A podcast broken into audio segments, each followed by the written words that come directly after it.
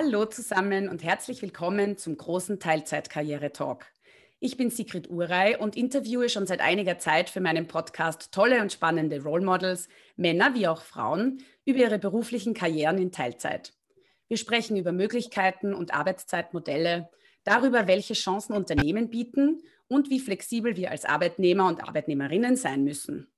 Doch was denkt die Politik über das Thema?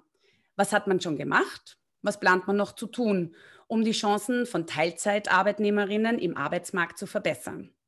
Heute begrüße ich als ersten Interviewgast Herrn Nationalratsabgeordneten Norbert Sieber bei mir. Norbert Sieber ist Landwirt in Vorarlberg, Vater von vier Kindern und bei der österreichischen Volkspartei Sprecher für Sicherheit, Familie und Landwirtschaft. Hallo Norbert, herzlichen Dank, dass du heute bei mir zu Gast bist. Hallo Sigrid, freut mich sehr, bei dir sein zu können. Ähm, ich möchte gerne heute über das Thema Karriere in Teilzeit sprechen und neu für mich aus der politischen Sicht. Darüber eben, wie man die Karenz und die Kinderbetreuung für Väter attraktiver macht und wie wir es gemeinsam vielleicht schaffen können, dass auch mehr Unternehmen die Flexibilität in der Arbeit anbieten und so für mehr, vor allem Mütter, auch junger Kinder, beruflichen Erfolg und Weiterentwicklung im Job ermöglichen. Und da würde ich gerne als erste Frage anlässlich der Corona-Pandemie mit dir kurz darüber sprechen, wie ihr das seht. Ähm, die Vereinbarkeit Beruf und Kinderbetreuung war ja in der letzten Zeit besonders schwierig für die Familien. Wie unterstützt ihr jetzt als Partei die Eltern in Österreich? Und wie meinst du, könnte man Vereinbarkeit noch mehr fördern? Da meine Frage, gehören Initiativen zu flexibleren Arbeitszeitmodellen im Speziellen zu eurem Programm? In dem Moment eben Teilzeitangebote. Ja, Sigrid, es ist eine breit gefächerte Frage, zu der wir alleine einen Podcast schon beinahe gestalten könnten. Äh, klar ist, dass die Corona-Krise, die Corona-Pandemie äh, wie ein Brennglas auch in diesem Bereich die Probleme und Herausforderungen äh, in den Vordergrund gerückt hat, sichtbar gemacht hat. eines vorneweg, die Familien haben die Gesellschaft in all den Bereichen wirklich durch die Krise getragen. Und das war großartig, war eine Leistung, die wir versucht haben, auch anzuerkennen und abzugelten mit diversen Unterstützungen, Familienhärtefonds, äh, extra Familienbeihilfe und, und, und. Ich will jetzt hier gar nicht alles aufzählen, weil es ist wirklich ein, ein Maßnahmenbündel war und man das ja eigentlich auch nicht nur auf die Familienpolitik allein beschränkt sehen kann, sondern das auch wiederum äh, im Kontext mit anderen Beschlüssen, Kurzarbeit und so weiter einfach auch zu sehen ist. Und ich glaube, dass wir hier als äh, Österreich einen guten Job gemacht haben und auch im internationalen Vergleich gut dastehen. Nun, äh, zu deiner Frage. Auch hier kann man nicht einfach sagen, das ist die Maßnahme und that's it und, und das löst uns die Probleme, sondern es ist ein Maßnahmenbündel, äh, wo jetzt mal zu sehen ist, wo hakt es denn? Warum ist Teilzeit oft äh, so ein Problem? Warum sind wenig Männer in der Teilzeit und warum haben die Arbeitgeber haben die Arbeitgeberinnen ein Problem offensichtlich mit der flexiblen Arbeitsgestaltung ihrer Mitarbeiter. Denn eines ist klar, Family-Life-Balance, wir wenden bewusst diesen Begriff Family-Life-Balance, ist etwas, das gewünscht wird. Wenn gerade junge Paare, wenn man mit ihnen reden, wünschen sich Zeit mit der Familie. Auch junge Väter wünschen sich Zeit mit der Familie. Der Familienverband nennt es, verpasst nicht die Chance deines Lebens. Und sage da ganz offen, äh, bei mir, meine Familie, äh, ich war praktisch voll im äh, politischen Leben schon äh, tätig, äh, ist diese Balance zu kurz gekommen. Aller Ehrlichkeit, ich habe vieles am Großwerden meiner Kinder nicht so mitbekommen, wie ich es heute eigentlich mir wünschen täte. Und ich bin deswegen aus voller Überzeugung stehe ich dahinter, dass auch Väter hier die Rolle ihres Lebens möglichst wahrnehmen können. Und äh, da braucht es, wie gesagt, ein Maßnahmen. Einer davon ist natürlich die Vereinbarkeit von Familie und Beruf. Ohne Zweifel, dass wir hier entsprechende Betreuungsausbau von Betreuungseinrichtungen auch äh, vorantreiben und zur Verfügung stellen. Äh, das wurde in den vergangenen Jahren auch massiv getan. Wir haben in den letzten Jahren über 80.000 Betreuungsplätze zur Verfügung gestellt. Das ist aber in meinen Augen ein Teil der Antwort.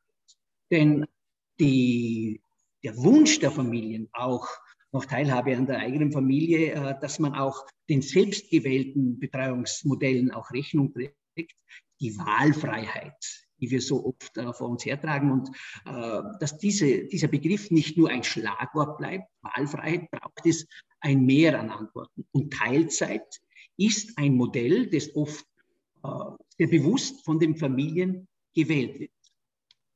Meistens von den Frauen. Warum? Weil die Männer in den Erwerbstätigkeiten oft äh, hier eine Gehaltsschere sich auf, äh, über die wir auch reden und diskutieren müssen. Warum ist diese Gehaltsschere, wie sie ist? Ist die Teilzeit mit Grund dieser Gehaltsschere? Und wenn ja, wie können wir daran arbeiten? Ist es, muss man vielleicht früher ansetzen bei der Berufswahl, bei der Ausbildung, in welche Richtung, in welche Berufsfelder gehen Frauen? Und ich schließe eine Frage an.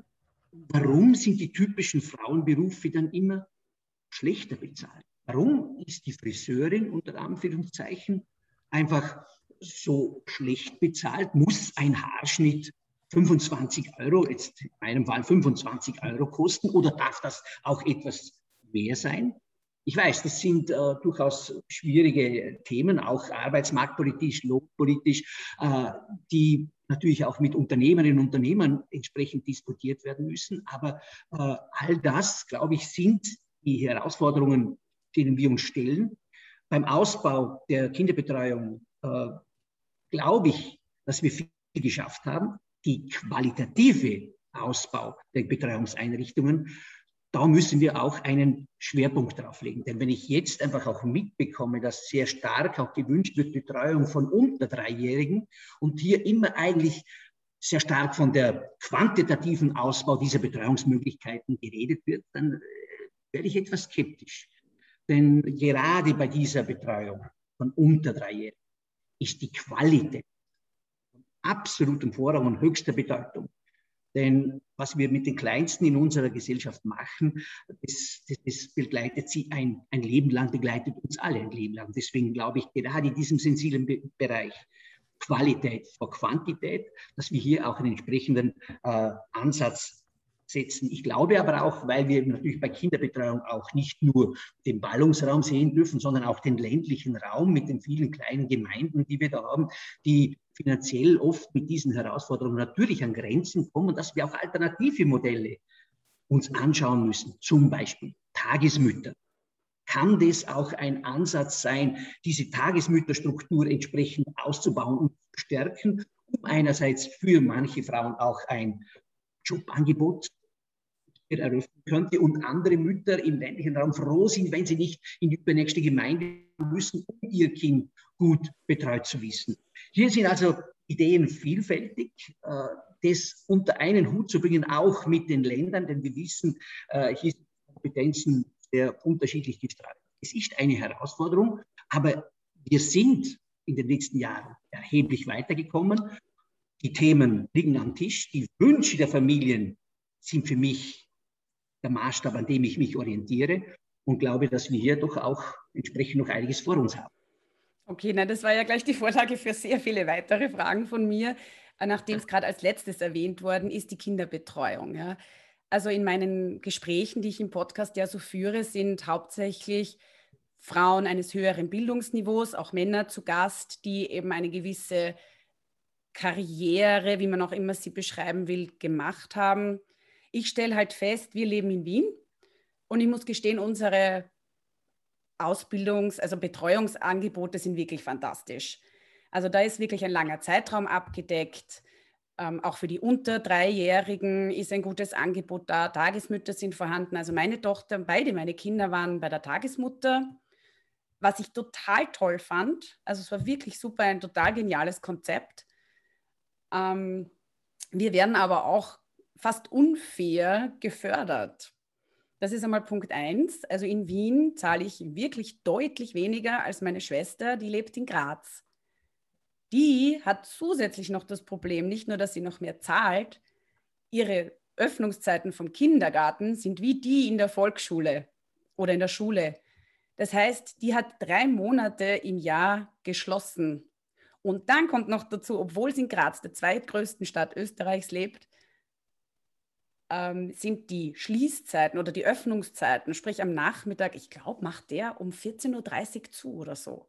Dann frage ich mich, wie soll eine Frau bis zum Volksschulalter ihres Kindes, und ich gehe jetzt mal davon aus, dass es wieder eine Frau ist, die auf ihr Kind aufpasst, in diesen sechs Jahren, manchmal sogar sieben, in ihrem Job sich quasi halten können, mitkommen mit ihrer Industrie und so weiter und so weiter, wenn sie gar nicht die Möglichkeit hat, 40 Stunden zu gehen, weil ja 40 Stunden unser Arbeitszeitmodell par excellence ist. Da würde ich gerne auch nachher kurz nochmal drüber sprechen. Aber jedenfalls haben die Leute in den größeren Städten, sogar außerhalb Wiens, nicht die Möglichkeit, 40 Stunden zu arbeiten, außer sie teilen sich dann irgendwie ganz wild schwindlig mit ihren Männern auf oder den Omas, die aber auch nicht immer vorhanden sind. Das ist, finde ich, etwas, zumindest das mal an Wiener Verhältnisse anzugleichen, wäre doch schon einmal was. Also nur eine Frage an euch von der ÖVP. Habt ihr über das nachgedacht? Ist das eine Möglichkeit? Ich weiß Ländersache, das ist mir klar, aber wie überlegt man sich das? Weil das ist ja eigentlich eine Chancenungleichheit schon in Bundesländern.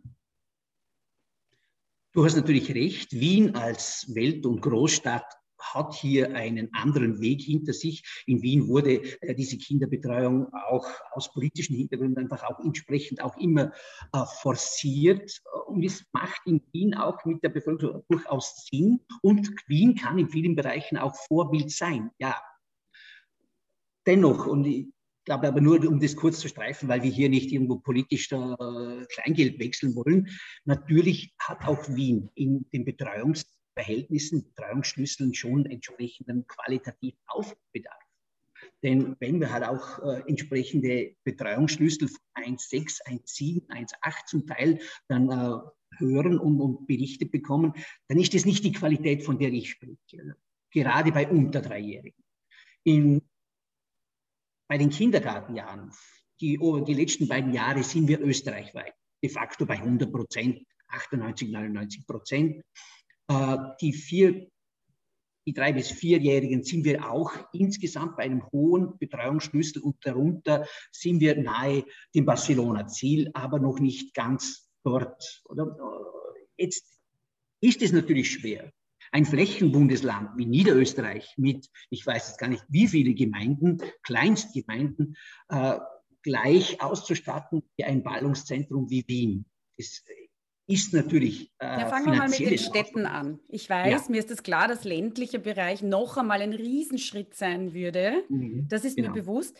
Aber nochmal darauf hinzuweisen zu sagen, Graz ist unsere zweitgrößte Stadt. Da wohnen eine Viertelmillion Leute und trotzdem hat der Kindergarten die kompletten Sommerferien alles zu. Also die Kinder sind ja noch sehr klein. Das heißt, man mhm. kann sie dann oft auch nicht längere Zeit weggeben, wie jemand, wie ein Kind, das schon etwas größer ist, in ein Feriencamp wie ich das irgendwie so rüberbringen kann. Oder ich gebe es den Großeltern, die sind dann mit den ganz kleinen Kindern manchmal einfach auch überfordert.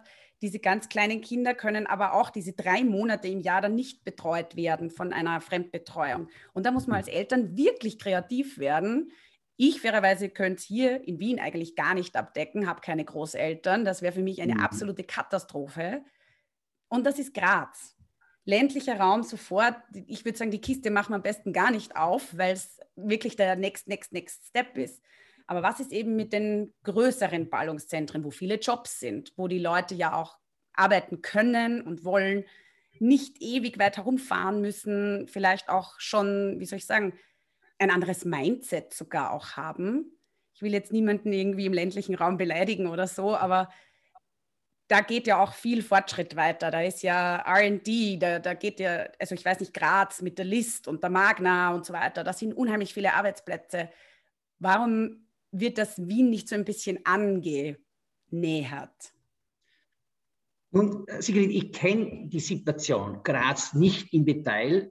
Ich höre natürlich auch andere Berichte aus Graz, dass es schon Angebote gibt, aber wahrscheinlich nicht in der Breite und Dichte, wie es in Wien das das ist jetzt nur ein Beispiel, ja. Also es wird, das wird so sein. Äh, ich kann mir aber vorstellen, dass natürlich auch bedingt durch die Wirtschaft, die eben im Großraum äh, Graz einfach auch gegeben ist, dass hier auch intensiv daran gearbeitet wird. Siegfried Nagel äh, tont, dass in den letzten Jahren Graz sich massiv weiterentwickelt hat, gerade im äh, Betreuungssektor bei Kindern, Kleinkindern und auch in der Betreuung bei, bei Schülern und so weiter, Ganztagesbetreuungsangebote. Ich bin, wie du weißt und du natürlich auch äh, schon gesagt hast, eher vom ländlichen Raum geprägt, äh, komme aber aus Bregenz und Bregenz praktisch das gesamte Rheintal ist ja auch ein Ballungsraum als solcher zu sehen. Und auch hier aber stellen wir schon fest, dass natürlich das ganztägige Angebot sehr oft recht schwierig aufrechtzuerhalten ist, weil viele Eltern eben auch sagen, ich möchte bewusst auch Teilzeit arbeiten, Kinder, Zeit mit meinen Kindern verbringen und möchte am Nachmittag eigentlich mein Kind selber betreuen. Und es werden dann die Kinderzahlen niedrig äh, im, im, im Betreuungsangebot, dass eben hier das Angebot nicht aufrechterhalten werden kann. Vorarlberg geht jetzt hier den Weg und versucht, dass wir hier überregional, gruppenübergreifend auch ein Betreuungsangebot macht. Man arbeitet hier an einem neuen Kinderbetreuungsgesetz und glaube schon, dass wir auch mit der Unterstützung des Bundes, denn es wird ja eigentlich jedes Jahr sehr viel Geld für den Ausbau der Einrichtungen äh, zur Verfügung gestellt. Manchmal wird nicht einmal alles Geld abgeholt, das wir hier zur Verfügung stellen. Äh, dass hier aber schon intensiv gearbeitet wird. Aber auch wenn du sagst, wir, wir lassen das ganze Thema des ländlichen Raumes beiseite, wir können es nicht beiseite lassen, weil natürlich auch ein großer Teil der Bevölkerung dort lebt und äh, wir auch dort versuchen müssen, Antworten zu finden. Und ich sage darum sehr klar, der bloße Ausbau der Kinderbetreuungseinrichtungen ist ein Teil der Antwort. Denn wenn wir auf der anderen Seite sehen, die Kinderbetreuungseinrichtungen, die Kinderbetreuungsplätze wurden massiv ausgebaut, aber die Erwerbstätigkeit der Frauen ist nicht im selben Atemzug mitgestiegen, dann äh, muss man es kritisch hinterfragen, denn äh, sagen, ja, es hat nicht funktioniert, deswegen haben wir more of the same. Das kann es dann auch nicht sein. Deswegen glaube ich, wir müssen sehr genau hinhören, was wünschen sich die Eltern. Und gerade junge Eltern, wenn ich auch mit Arbeitgebern rede, in den ersten Bewerbungsgesprächen sind nicht mehr die Frage, was verdiene ich, was sind meine, sondern wo sind die Möglichkeiten, Freizeit zu nehmen, wie flexibel bin ich in der Gestaltung meiner Arbeitszeiten. Da kommen wir dann schon zu einem Punkt, den man gerne ja, nicht ausklammert, aber, aber der etwas schwieriger zu debattieren ist. Wie, was können wir von der Wirtschaft erwarten? Wo können wir die Wirtschaft unterstützen? Hier flexible Modelle anzubieten, zu forcieren. Denn ich glaube, der Arbeitgeber, die Arbeitgeberin, die in der Zukunft diese Modelle anbieten kann und anbietet, der wird die besten Fachkräfte bekommen. Genau so ist es. Und das ist eben eigentlich auch schon die Diskussion darüber, ich weiß nicht, du wirst wahrscheinlich gehört haben von New Work-Bewegungen und so weiter, flexibles Arbeiten, Selbstentscheidung genau. der Mitarbeiter. Corona hat das natürlich auch sehr stark forciert. Das Homeoffice, auf einmal kommt man drauf, es geht auch mit zu Hause arbeiten, erspart mir genau. die An- und Abreise zum Büro. Da ist natürlich jetzt die Frage, und da würde ich gerne kurz mit dir drüber reden, über die Väterteilzeit, weil wir gerade dabei sind. Weil ich mhm. finde schon, dass es jetzt für die Frauen an sich durch diese Homeoffice-Regelungen, und da ist Frage 1 natürlich, belässt der Unternehmer dieses System auch? Oder meinte er, er geht wieder zurück in, alle müssen ins Office kommen, wobei man ja sagt, das wird wahrscheinlich nicht so stattfinden. Aber jetzt haben ja irgendwie sozusagen die Männer kein Ausreden mehr. Im Grunde genommen könnten sie sich ja jetzt auch besser einteilen. Und da ist irgendwie so für mich ein bisschen die Diskussion, ich würde gerne wissen, wie du das siehst, muss man das für Männer auch salonfähiger machen? Teilzeit arbeiten zu gehen. Ich meine, ich glaube schon, dass gerade auch die jüngere Generation jetzt, wie du es vorher gesagt hast, sehr interessiert ist an mehr Freizeit. Also es ist irgendwie nicht mehr so, dass man sagt, okay, ich will jetzt unbedingt wieder die 60 Stunden und ich hackel und ich zeige her, was ich kann, sondern ich möchte gerne Familie, es kann aber auch Fortbildung sein, es kann Sport sein, es können irgendwelche Hobbys und Interessen sein. Die Menschen orientieren sich ein bisschen neu und diese Jobs mit eben 60, 70 Stunden Vollgas hackeln, die sind nicht mehr sehr stark nachgefragt. Ja?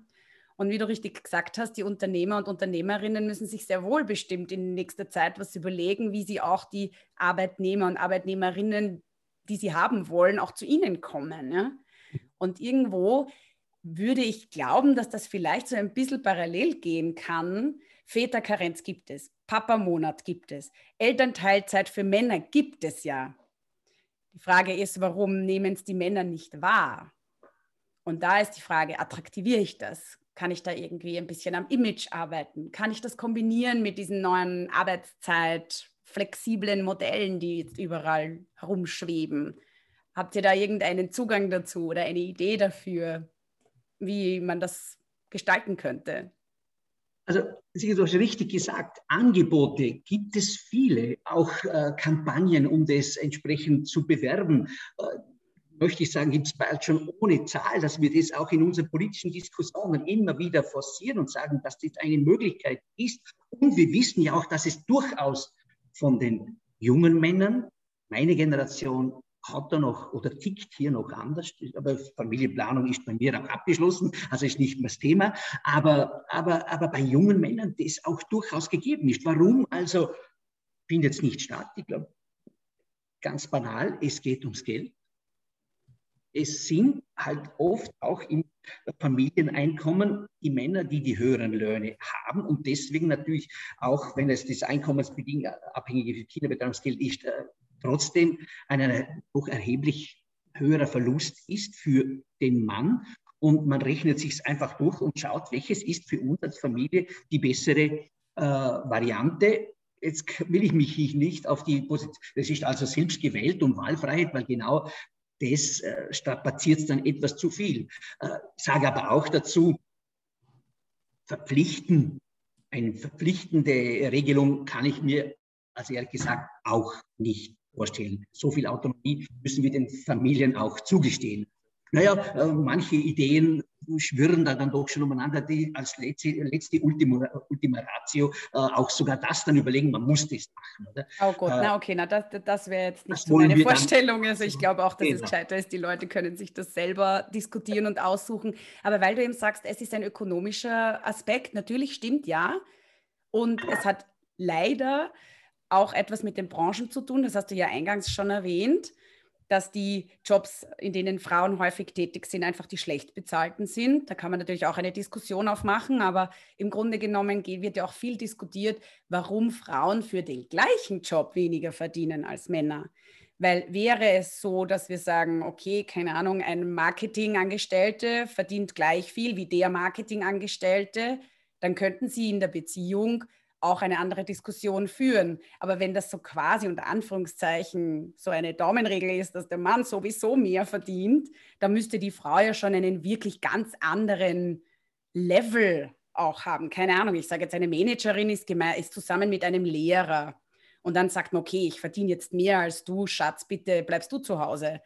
Aber wenn ich jetzt sage, oft treffen sich ja Leute mit dem ähnlichen Bildungsniveau, sind ungefähr gleich alt. Ich sage es jetzt einfach mal nur so. Und trotzdem ist dieser Gehaltsunterschied zwischen dem Mann und der Frau so groß, dass sie dann erst wieder sagen, ja stimmt, eigentlich sollte doch die Frau zu Hause bleiben. Vollkommen richtig. Äh, wir sehen es aber trotzdem, äh, hier sind natürlich diverse Rollenbilder, gerade wenn ich zum Beispiel im öffentlichen Bereich mir das anschaue, beide im Bereich tätig, hier ist die Lohngleichheit gegeben. Stimmt, stimmt. Und trotzdem auch in diesem Bereich sind die Rollenbilder eher so, dass halt die Frau zu Hause bleibt und eher äh, geht, wobei man auch feststellen muss, im öffentlichen Bereich wird Papa-Monat, wird Väterkarenz deutlich mehr angenommen. Deutlich mehr angenommen. Also es geht ja, wenn man äh, will und auch die Angebote dafür schafft. Die Lohnunterschiede, warum eine Frau für denselben Lohn nicht denselben die für, den, für dieselbe Arbeit denselben Lohn bekommt. Das ist auch eine Diskussion, die wir schon vielfältig geführt haben und, und, und eigentlich die letztendlich die Antwort ist unbefriedigend. Also es geht um Gehaltsverhandlungen. Äh, das geht äh, bis dahin ja, dass man öfter fehlt, dass man Risikofaktoren wie Schwangerschaft, ich meine, allein diese Begrifflichkeit dreht sich bei mir wirklich das der Magnum, um nicht zu sagen, das Herz blutet mir. Aber ja, die Fragen werden aber schon noch gestellt heute, gell? dass sich junge Frauen hinsetzen. Das werden tatsächlich, obwohl es sozusagen ja nicht mehr erlaubt ist, wird es trotzdem gestellt, ja. Über Umwege wird gefragt, ob man denn nicht Familienplanung und so weiter schon und abgeschlossen oder auch nicht. Also ich glaube, das ist eine echte Bedrohung für Arbeitgeber, ist eine Mit-30erin oder so. Das ist wirklich eine ja, Bedrohung. Genau, hast vollkommen, ich bin nicht, ich bin zwar wirtschaftlich als Landwirt auch unterwegs, aber nicht wahnsinnige viele, viele Mitarbeiter.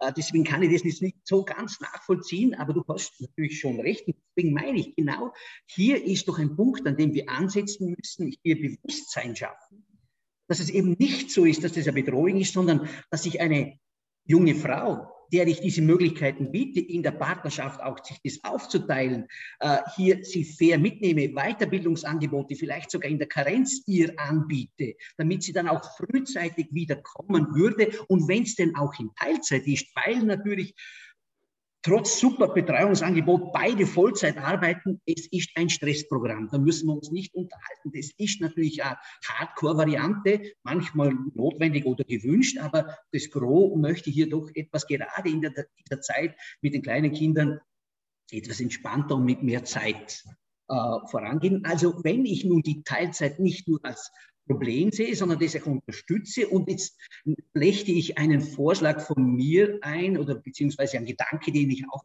gehabt habe. Warum gehen wir denn nicht her und sagen bei familienbedingter Teilzeit, wohlgemerkt, familienbedingter Teilzeit, für einen bestimmten Zeitraum vom sagen wir, vierten Lebensjahr des Kindes, weil dann meistens die Karenz, die Langzeitform ausläuft, bis zum siebten, achten Lebensjahr, also wenn das Kind gut in der Schule etabliert ist, dass ich sage, gute Frau, lieber Mann, wenn ihr euch Teilzeit und zwar nicht mit diesen ganz niedrigen Prozentsätzen, sondern vielleicht mit dem Prozentsatz 60 Prozent, um jetzt eine Hausnummer zu nennen, 60 Prozent, dann stocke ich euch eure Pensionsbezüge zumindest auf ein äh, Medianpensionsmaß auf damit eben das Schlagwort äh, Teilzeit ist Altersarmut einmal weg wäre, dieser Druck. Ich werde nicht mit Lohnbestandteilen beginnen, weil äh, also ein Müttergehalt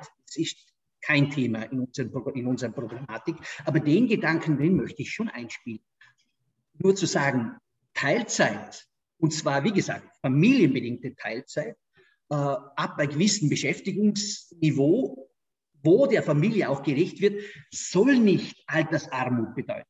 Deswegen, und wir haben uns das auch durchgerechnet, das kostet nicht wahnsinnig viel Geld, wäre ein vernünftiger Ansatz, wäre ein Arbeitsansatz einfach mehr zu arbeiten, weil Probleme bereiten uns ja diese Jobs mit 20 Prozent Beschäftigung, äh, wo auch die Arbeitnehmer äh, Schmerzen damit haben und Probleme damit haben. Aber wenn die Arbeitnehmerin, der Arbeitgeber 60 Prozent hier wäre und der Staat sagt, und bis zur Medianpension, nicht bis, nicht für ähm, gehaltsabhängig, bis zur Medianpension stocke ich dir deine äh, Pensionsbeiträge auf. Dann wäre das für mich ein guter Ansatz, ein Arbeitsansatz, wo der Unternehmer die Wirtschaft gewinnt, wo die Familie gewinnt und am wichtigsten für mich die Kinder gewinnen.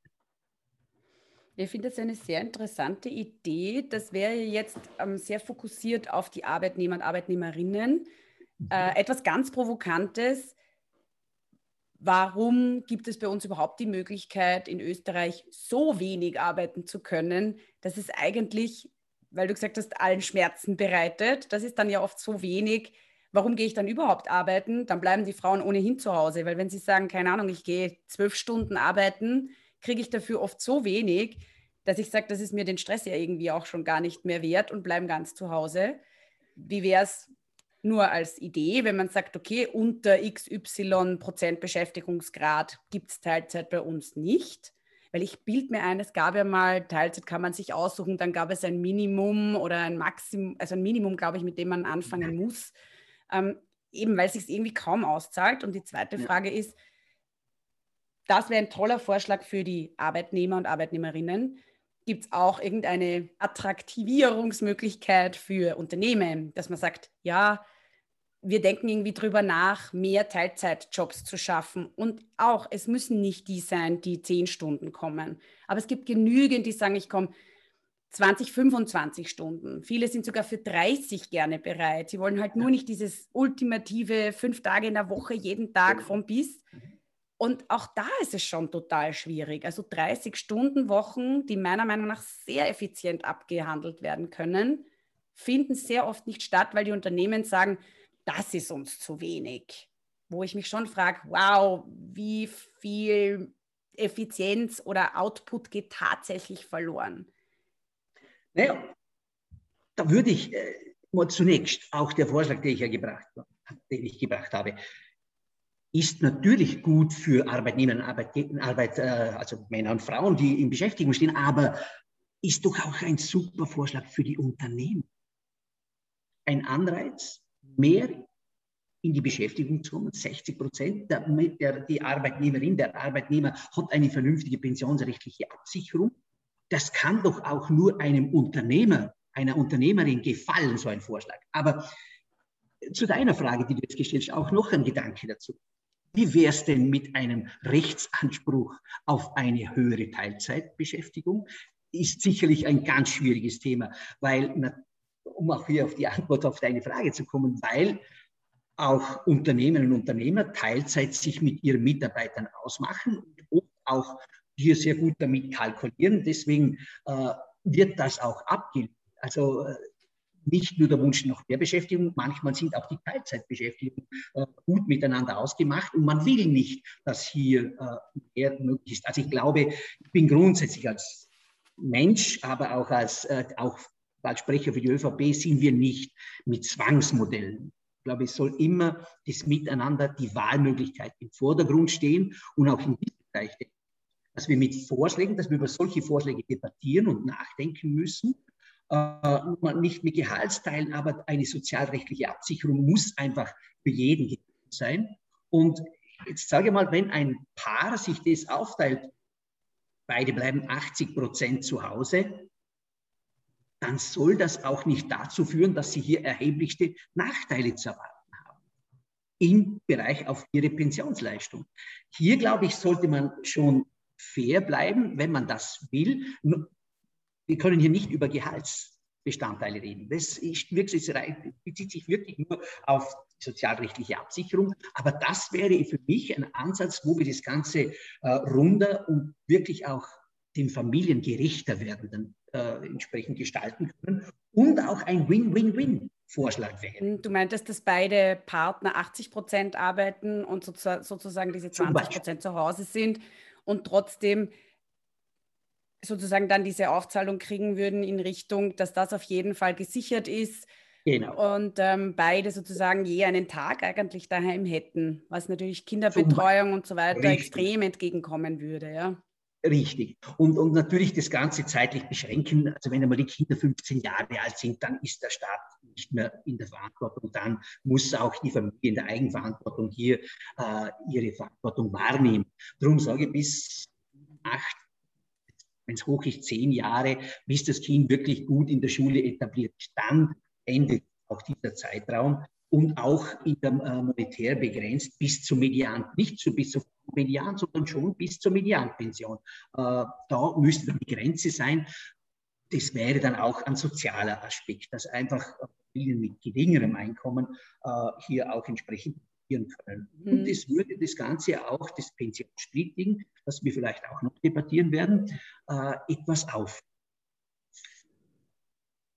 Also, diesen Begriff zu verwenden. Ähm, ja, weil du gerade die Rutsche legst in Richtung Pensionssplitting. Ähm, ganz kurz dazu gesprochen, es gibt ja Diskussionen, also erstens einmal wissen die wenigsten Leute, dass es Pensionssplitting gibt. Zweitens, es wird ja diskus äh, diskutiert, ob das auch verpflichtend kommen soll, quasi als immer dann, wenn Kinder kommen und es wird äh, Karenzzeit in Anspruch genommen, dann kommt Pensionssplitting zum Zug. Was ist denn das zum Beispiel der Vorteil? Und was ist, das würde mich sehr interessieren, wie das gelöst werden soll zum Thema Patchwork Family. Wir haben ja schon so viele Zweit-, Dritt- verheirateten Partner, es sind ja nicht nur Männer, es sind ja auch Frauen, die mehrfach heiraten. Oder eben auch, ich als Frau teile meine Pension, weil ich zu Hause, äh, weil ich arbeiten gegangen bin und der Mann blieb zu Hause. Das wird dann aufgeteilt. Im Idealfall gibt es Pensionssplitting von einem Partner zum anderen. Was mache ich, wenn ich zwei Partner habe oder drei? Dann wird dann meine Pension gepfändet oder kriegt dann der vor, der erste Partner weniger, weil er der Bösere gewesen ist? Also das ist schon eine Frage. Was macht man mit diesem Pensionssplitting? Wo ist da ein bisschen der Hund begraben noch? Also zunächst, Sigrid, ich glaube nicht, dass so wenig Leute überhaupt wissen, dass es die Möglichkeit eines Pensionssplitting gibt. Allein es ist bis jetzt freiwillig.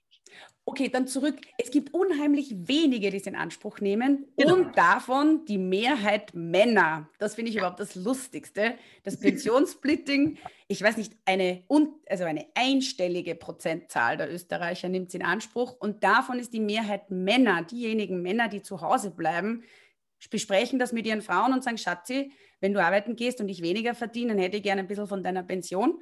Die Frauen, ich unterstelle es ihnen jetzt einmal, trauen sich das nicht besprechen oder keine Ahnung. Das ist, finde ich, ein, ein, äußerst interessantes Phänomen. Und ja, es wissen schon viele Leute, aber ich glaube auch, dass die Hürden momentan noch zu groß sind. Man will sich nicht beschäftigen. Wie wird das kalkuliert? Ja. Was bedeutet das überhaupt? Ich glaube, die Leute haben ein bisschen Angst, dass man ihnen was wegnimmt. Also ich als Mann hätte wahrscheinlich so, wenn ich mich nicht gut informiere, das Gefühl, man nimmt mir später was weg. Wie kann man das vielleicht auch besser erklären, wenn es verpflichtend käme? Ist das dann nicht auch wieder eine Reduktion der Wahlfreiheit? Wie macht sie das?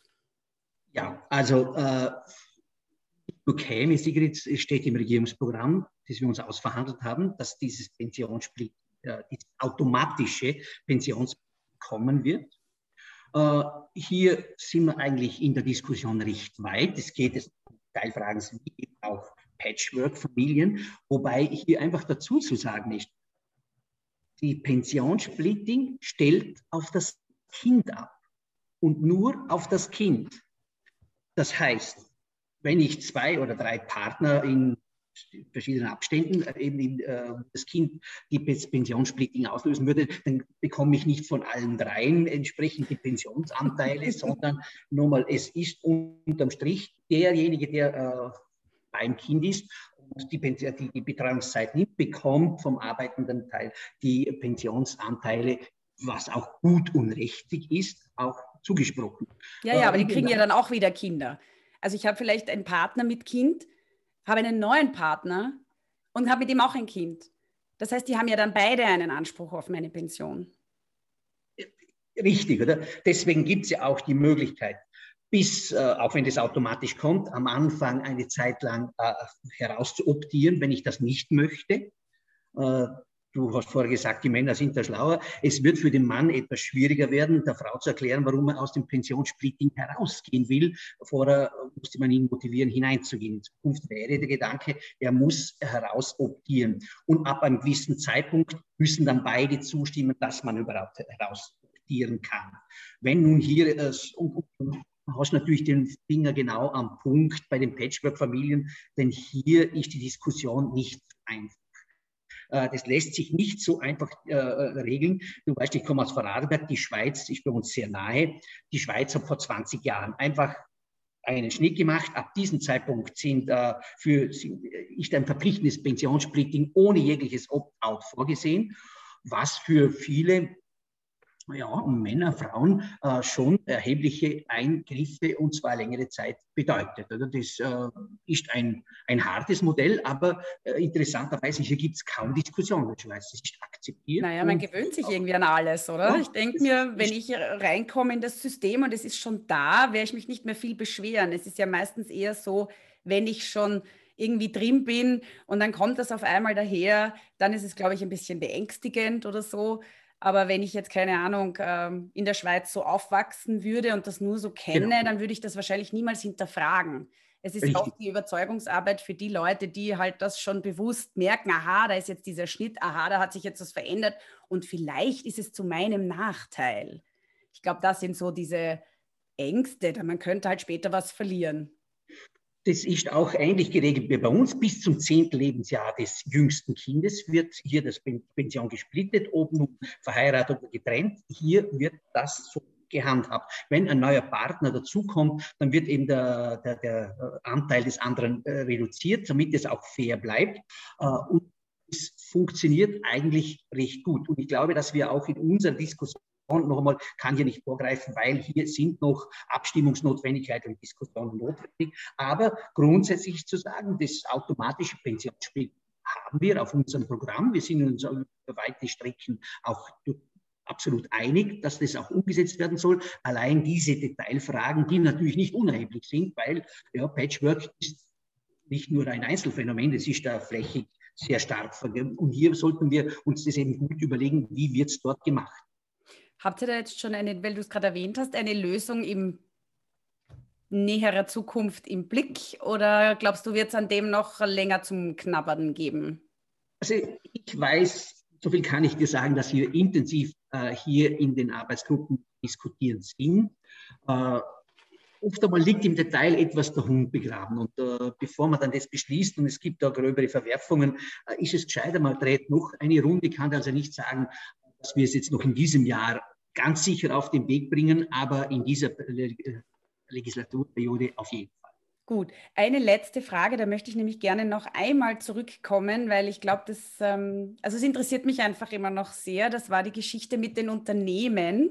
Was können wir, wie können wir es für die Unternehmen attraktiv machen? Wie können wir sie überzeugen, dass sie mehr Menschen, und da meine ich wirklich Männer und Frauen, weniger Arbeit anbieten zu vernünftigen Gehaltsstrukturen, weil eben sehr oft ja ein ökonomisches Problem dahinter steckt, dass man nicht in weniger Zeit arbeiten geht. Aber kannst du dir vorstellen, dass man auch das irgendwie äh, attraktiver gestaltet als Staat ähm, für die Unternehmen zu sagen, es sind nicht mehr 38,5 oder 40 Stunden, sondern bitte macht es mehr 30 Stunden, weil ich schaffe indirekt ja auch Arbeitsplätze. Wenn ich viele 30 Stunden Jobs habe, auf jeden vierten müsste eigentlich eine neue Stelle geschaffen werden können. Wäre das eine Möglichkeit, sich zu überlegen, ich weiß nicht, ich bin echt kein Steuerexperte oder so, aber dass man irgendwie Anreize schafft für Unternehmen, das auch umzusetzen und zu sagen, ja, ähm, wir bieten jetzt 10, 30-Stunden-Jobs an, dafür kriegen wir irgendeine Steuererleichterung. Oder ich weiß es ja nicht genau. Ja, ganz so äh, wird es vielleicht nicht funktionieren, aber wir sind hier natürlich auch, auch ich persönlich, im stetigen Austausch mit Unternehmerinnen und Unternehmern. Karl-Heinz Kupf, der, der, Generaldirektor der Wirtschaftskammer, äh, ist vor Adelberger ein guter Freund von mir und wir unterhalten uns auch oft, auch im Parlament, weil Mut unmittelbar nebeneinander sitzen zu diesem Thema. Und richtig ist, dass ja bereits in der Wirtschaft durchaus solche Tendenzen vorhanden sind. Viele Betriebe bieten hier äh, wunderbare Modelle an, werden ausgezeichnet dafür als Best-Practice-Modelle und so weiter. Also äh, es tut sich hier vieles. Es ist natürlich spartenabhängig, äh, wo das einfach geht, gerade in Berufen, wo Fachkräftemangel sowieso vorherrscht. Dort dann noch sagen, also vernünftige Lohn, einen vernünftigen Lohn für weniger Arbeit, da, da wird es natürlich schwierig, das zu, zu argumentieren und diskutieren.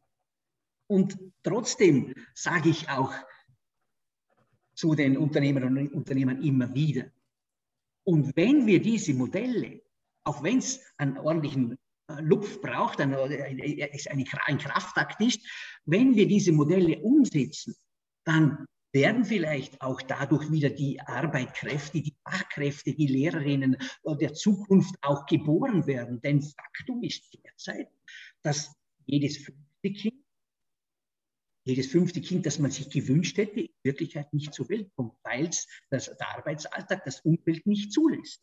Weil man sagt, dann nehme ich lieber Abstand vom Kind. Und diese Kinder, wenn die Zahl so stimmt, sie ist im äh, österreichischen Familienbericht so enthalten, dass 20 Prozent der Kinder uns nicht geboren werden, dann sind das die Arbeitskräfte, die Mitarbeiter, die, die Komponisten, die Musiker und was auch immer der Zukunft, die uns fehlen. Und deswegen glauben wir, sollten wir etwas über den Tellerrand hinausschauen und solche Modelle ernsthaft diskutieren, Anreizmodelle. Nochmal. Was für Anreizmodelle könntet ihr euch da vorstellen? Ja, zum, Beispiel, zum Beispiel diese pensionsrechtliche Aufwertung von Teilzeit. Ja, aber gibt es auch irgendwas sagen, konkret für die Unternehmen? Also wo ich sage, ja, das stimmt natürlich als Anreiz, das ist ja auch wirklich toll, weil die Leute dann grundsätzlich mehr Zeit wieder zurückkommen und nicht mit diesen wenigen genau. Stunden, äh, wo, also ich sage jetzt mal, administrative Probleme oft schaffen. Äh, aber was wäre zum Beispiel noch für, eine, für ein Unternehmen denkbar? Oder ist das das Einzige, wo ich sage, beide haben ein Win-Win, aber gibt es noch irgendwas für ein Unternehmen, das sagt, ja, lässig, Ding, weiß ich nicht, das Zuckerl hole ich mir ab oder so irgendwas. Nur eine, ein Punkt noch zu diesem Vorschlag von mir. Nur ein Punkt noch dazu. Das sieht nicht nur, dass der in der Teilzeit höher beschäftigt sein sollte, sondern von 60, 70 Prozent ist der Einstieg in die Vollzeit natürlich wesentlich leichter möglich und wird gemacht werden. Bei 20 Prozent und so, wenn, wenn man sagt mehr, dann wird es wohl eher fast in der höre ganz auf. Also im Grunde genommen auch hier wäre es nochmal ein Woody, ein Benefit, der gut ziehen würde. Weitere Maßnahmen möchte ich jetzt eigentlich hier nicht noch vertiefen, weil das muss in einem Miteinander mit der Wirtschaft passieren. Mhm. Äh, ich glaube nicht, dass wir hier mit gesetzlichen und, und Vorschriften und so weiter, das wird niemals funktionieren. Wir nee, müssen Gesetz und Vorschrift meine ich auch nicht, sondern wirklich ein, irgendeine Attraktivierung. Wirklich zu sagen, wir wollen das fördern, dass ihr mehr 30 Stunden Jobs anbietet. Und ich rede nicht von 20, sondern wirklich von 30, weil es gibt echt viele Leute, die sich für diese 30 Stunden sehr interessieren. Männer wie Frauen, ja. ja. Und da denke ich mir, da ist noch, also ich ähm, schaue auch sehr viel in unterschiedliche Jobausschreibungen. Ich diskutiere sehr viel mit HR-Verantwortlichen und niemand schreibt 30 Stunden aus. Es sind mir noch so unfassbar wenige Stellen, die auch so ausgeschrieben sind. Und wenn sie ausgeschrieben sind, melden sich ja hunderte Bewerber auf das. Das ist die Karotte, die eigentlich zieht und trotzdem will es irgendwie keiner machen. Deswegen denke ich mir, da muss ich doch irgendwann die Augen öffnen und sagen, der Bedarf, die Nachfrage ist so groß und vielleicht kann ich da irgendwas machen. Und um dem vielleicht ein bisschen einen Schub zu verleihen, weiß ich nicht. Wäre diese pensionsrechtliche Aufwertung ein wunderbarer Vorschlag. Aber Sigrid, ich spüre, du brennst richtig für das Thema, das finde ich großartig, oder? Äh, und, und, mir ist es auch ein Anliegen, dass hier eben nicht mit äh, das eine ist ganz fürchterlich schlecht und das andere ist das allein selig machende. Äh, wir müssen Familien dort abholen, wo sie sind. Und wir müssen die Unternehmerinnen und Unternehmer dort abholen, wo sie sind, mit all ihren Herausforderungen und Problemen, mit denen sie auch zu kämpfen haben. Deswegen glaube ich, äh, als Diskussionsstart, nur als Diskussionsstart äh, wäre dieser Vorschlag, den ich jetzt schon unterbreitet habe, durchaus gut. Vielleicht kann sich daraus ja auch etwas anderes noch entwickeln. Stimmt natürlich. Nein, es ist ein, ein toller Vorschlag. Es ist einmal ein Vorschlag, wo ich wirklich greifen kann. Das wäre mal super, wenn man das andenkt, ja. Und wenn man dann gemeinsam in die Diskussion geht mit den Unternehmervertretern, ja. ähm, dann könnte das natürlich ein toller Anstoß sein und das auch wirklich spannend zu machen für alle Seiten. Also finde ich super. Ja, ich kann dann nichts anderes mehr sagen. Wir sind am Ende angelangt. Ich danke herzlich, dass du heute bei mir warst und ich danke vor allem auch den Zuhörerinnen und Zuhörern fürs bis zum Schluss dabei bleiben. Und ähm, ja, da bleibt mir nichts anderes zu sagen. Norbert, vielen Dank für deine Zeit, für dein Engagement. Ich sehe auch, dass du sehr dafür brennst. Das finde ich toll. Und ähm, ja, je mehr Leute sich natürlich auch für diese Themen einsetzen, desto besser wird es in Zukunft auch für alle werden, hoffe ich. Und ähm, ja, freue mich, dass du mein Gast gewesen bist. Sigrid, danke für die Einladung. War wirklich schön, mit dir zu diskutieren und wünsche dir für die Zukunft alles Gute.